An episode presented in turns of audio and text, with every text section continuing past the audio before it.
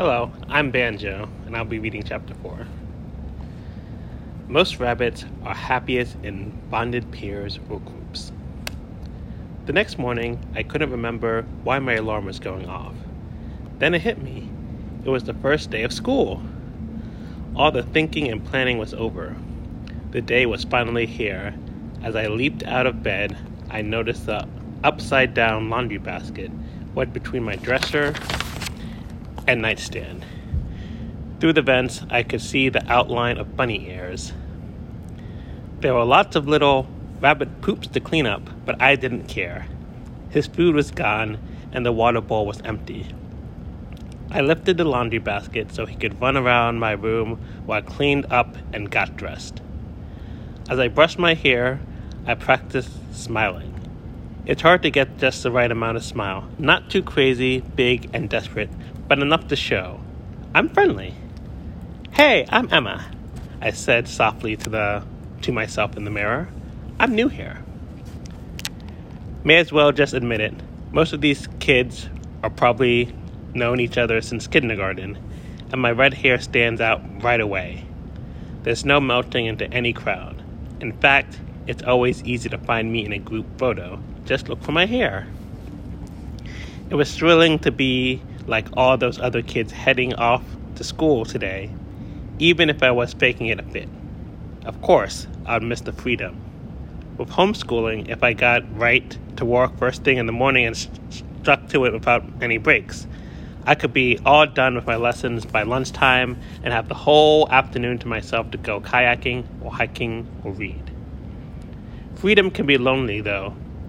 It would be great to have a built in group of kids to belong to Maybe Owen would even feel lonesome without me for a change. It would be nice not to explain too when people ask me, Where do you go to school?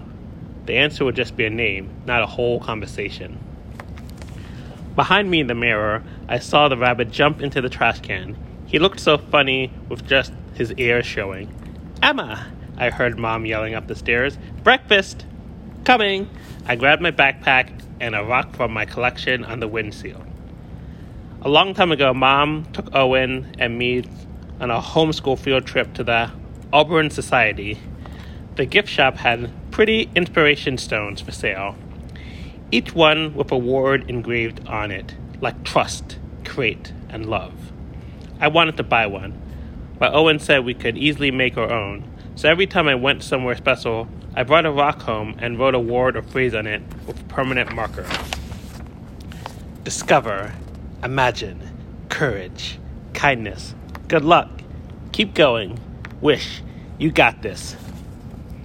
You got this, I said out loud, putting the rock in my pocket. Then I s- scooped the rabbit out of the trash can in my arms. He tucked his head under my chin, and a feeling hit me like a blast of fire. I'll do anything to protect him. I wish you could come to school with me today, I whispered into his fur. In the kitchen, Dad and Owen looked up from their plates of scrambled eggs and toast. Usually, Owen would be gone before me, but high school didn't start until tomorrow. I knew you'd have it, Owen said. Mom was about to tear the living room apart looking for the, that rabbit. Mom glanced at me from the corner of her eye. Emma, didn't I tell you to leave him in the cage? I'm so worried about him that I couldn't sleep, I said. I've named him Monsieur Lapin, Lappy for short. Please don't get attached to him, honey, Mom said. He must be someone's pet. She was probably right, and if Maggie and Molly got in lost and someone found them, I'd want them back. It was too late to tell me not to get attached, though. He ate all his food. As I opened the refrigerator, Lappy started at the cold air.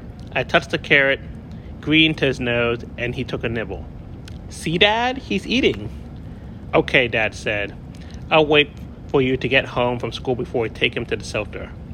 He doesn't like his cage, though, I said. We still have the ex- ex- exercise pen from when Maggie and Molly were puppies. Dad said maybe he'll like that better. It's bigger, but not so closed in. It's out in the barn. I'll bring it in and set it up for him before I go to work. Until then, he needs to go in the cage so he can eat breakfast, my mom said, and wash your hands. I felt bad putting Lappy in a cage. He didn't seem to mind it as much as he had last night. So who's ahead? Owen asked as I sat down beside him at the table. Scared or excited? Excited has been training all summer for this day, I said. Scared forgot to eat breakfast. He smiled. Well, if scared starts c- catching up, just remember that the beginning is the hardest. The beginning is the hardest. I repeated in my head as I ate. Don't forget to put your name on all your work. You lose points if you do, Owen said. And when your teacher tells you an assignment, be sure to write it down. At home, you could just ask mom if you got something, but at school, you expected to hear it once and remember it. Write everything down. It was new to be so responsible for myself, but I loved my assignment notebook, all those blank pages ready to be filled out with important things. And don't feel bad if you don't understand something, Owen continued. Just ask. Most kids are nice and will help you if you need it. Pick your first friends carefully, though. Sometimes that's who you end up with for good, and other kids don't give you too many chances before they write you off as strange. Now, at the last minute, he was full of advice about school. I know, I knew Owen was trying to help, but he was telling me things that I haven't even known to worry about. As I came over to say goodbye, Lappy pushed his nose between the bars of the cage.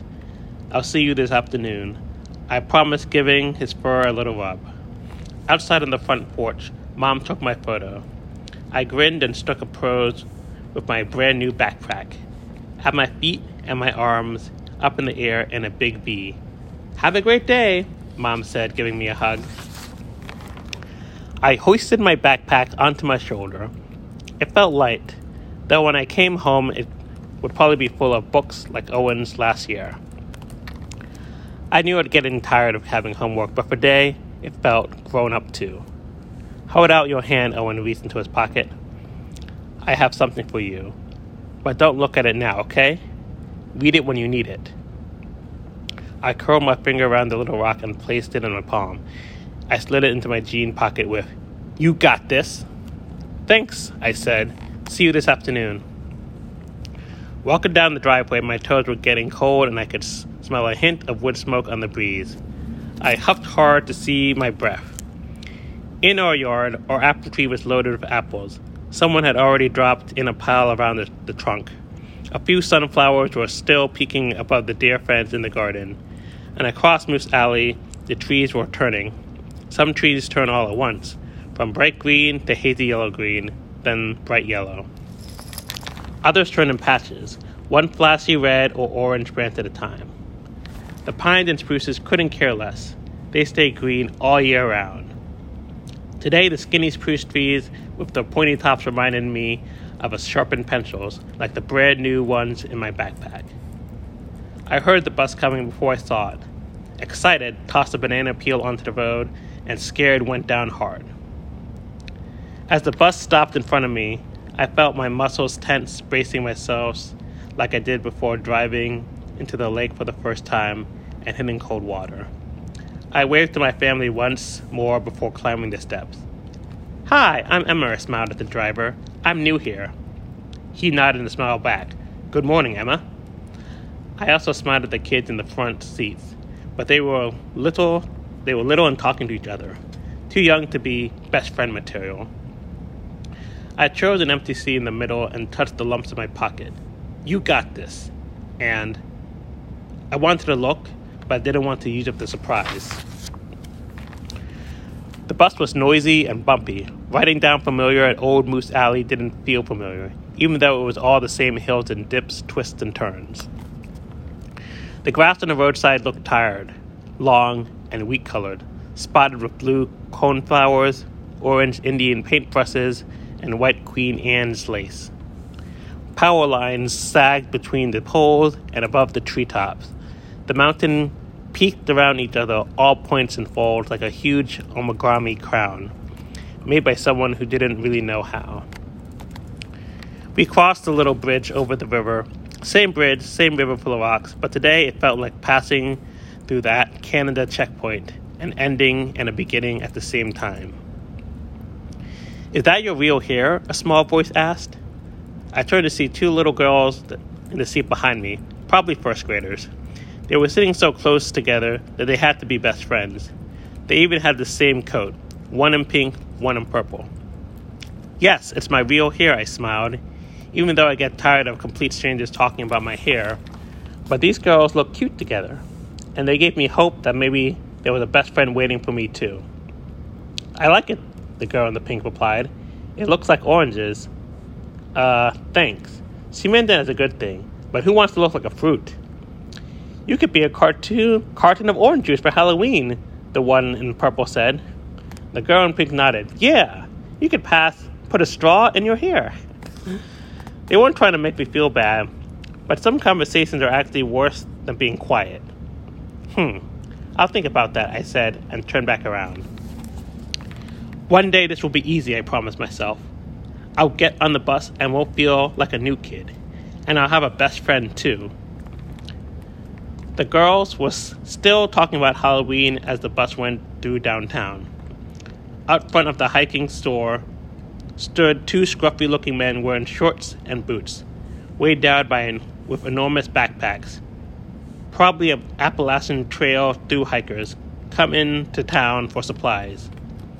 In the market, you can smell those hikers a, a couple hours away. Dad sometimes pick them, picks them up when they're hitchhiking to and from the trail, even if they're smelly.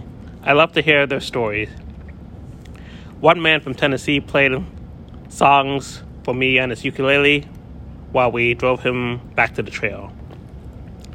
Dad doesn't mind the AT hikers so much because they're usually well prepared. It's the day hikers who start off at 3 o'clock in the afternoon in flip flops who frustrate him. Sometimes he's got to go to them when it gets dark and their families get worried or they call for help.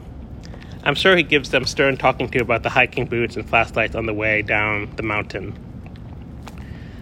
The bus passed the Mariana, the post office, the real estate office with side by side American and Canadian flags, the bank, the coffee shop with the cars and ATVs. Parked out front for breakfast, the library, and the ice cream shop. With a sign in the window, closing on Columbus Day. As the bus turned off Main Street, I felt my heart going into hyperspeed. I couldn't tell if I was excited or scared. Speeding it up though. That's 44.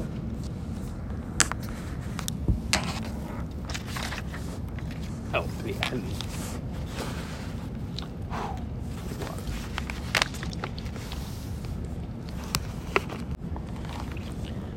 The bus pulled into the long half circle driveway in front of the school. The building itself looked like a huge brick box with a flat roof and small rectangular windows. A banner hung above the doorway that said, Welcome to Lakeview Elementary School, home of the Lakers. Lakers was a funny name, not fierce like most school mascots, bobcats or bears or tigers. Watch out, we're the mighty, mighty lake. I was glad though. A lake felt familiar, calming, and gentle. A few buses were lined up in front of the school. Out back were ball fields, and on the side were some gardens in raised beds with a little homemade greenhouse. A deer fence surrounded the garden area, but I could see a hole under the fence where some animal had dug under. I smiled, imagining the story Papier might tell. It happened once that the Monsieur Lapin saw a school at the edge of the woods. Then he noticed something green growing in the garden. I'll go have a, myself a look, he thought, twitching his nose, and a taste. He tricked some other animal into doing the work, though. Maybe he would come upon stinky, black, and white Madame. I hear that there are tasty grubs under that fence. Monsieur Lapin would say, I'll come back later and eat them. You go, go on, Madame Mouffette would say, waiting for him to leave. Then she'll dig and dig until she make a big hole and not find a single grub. When I see Monsieur Lapin, I'll give him a big spray with my tail. She'll grumble, wading away into the woods. Monsieur Lapin will come back later and have a good big hole already made for him, right into that delicious garden. The bus stopped with a screech of brakes. Everyone out, the driver said. Have a great first day. So it was. Just thinking about Papier and his stories made me feel braver. I picked up my backpack and followed the other students up the bus aisle and down the walkway. There were kids everywhere, kindergarteners to fifth graders, rushing and laughing and talking really loudly to each other. Before I stepped inside the school, I decided I had earned a peek at Owen's Rock. I stepped off to the side of the walkway to let the other kids pass by. He'd written B on one side. I imagined what could be the other side. Be brave, be happy, be strong. B, I squeezed the rock tightly in my hand before turning it off. Yourself.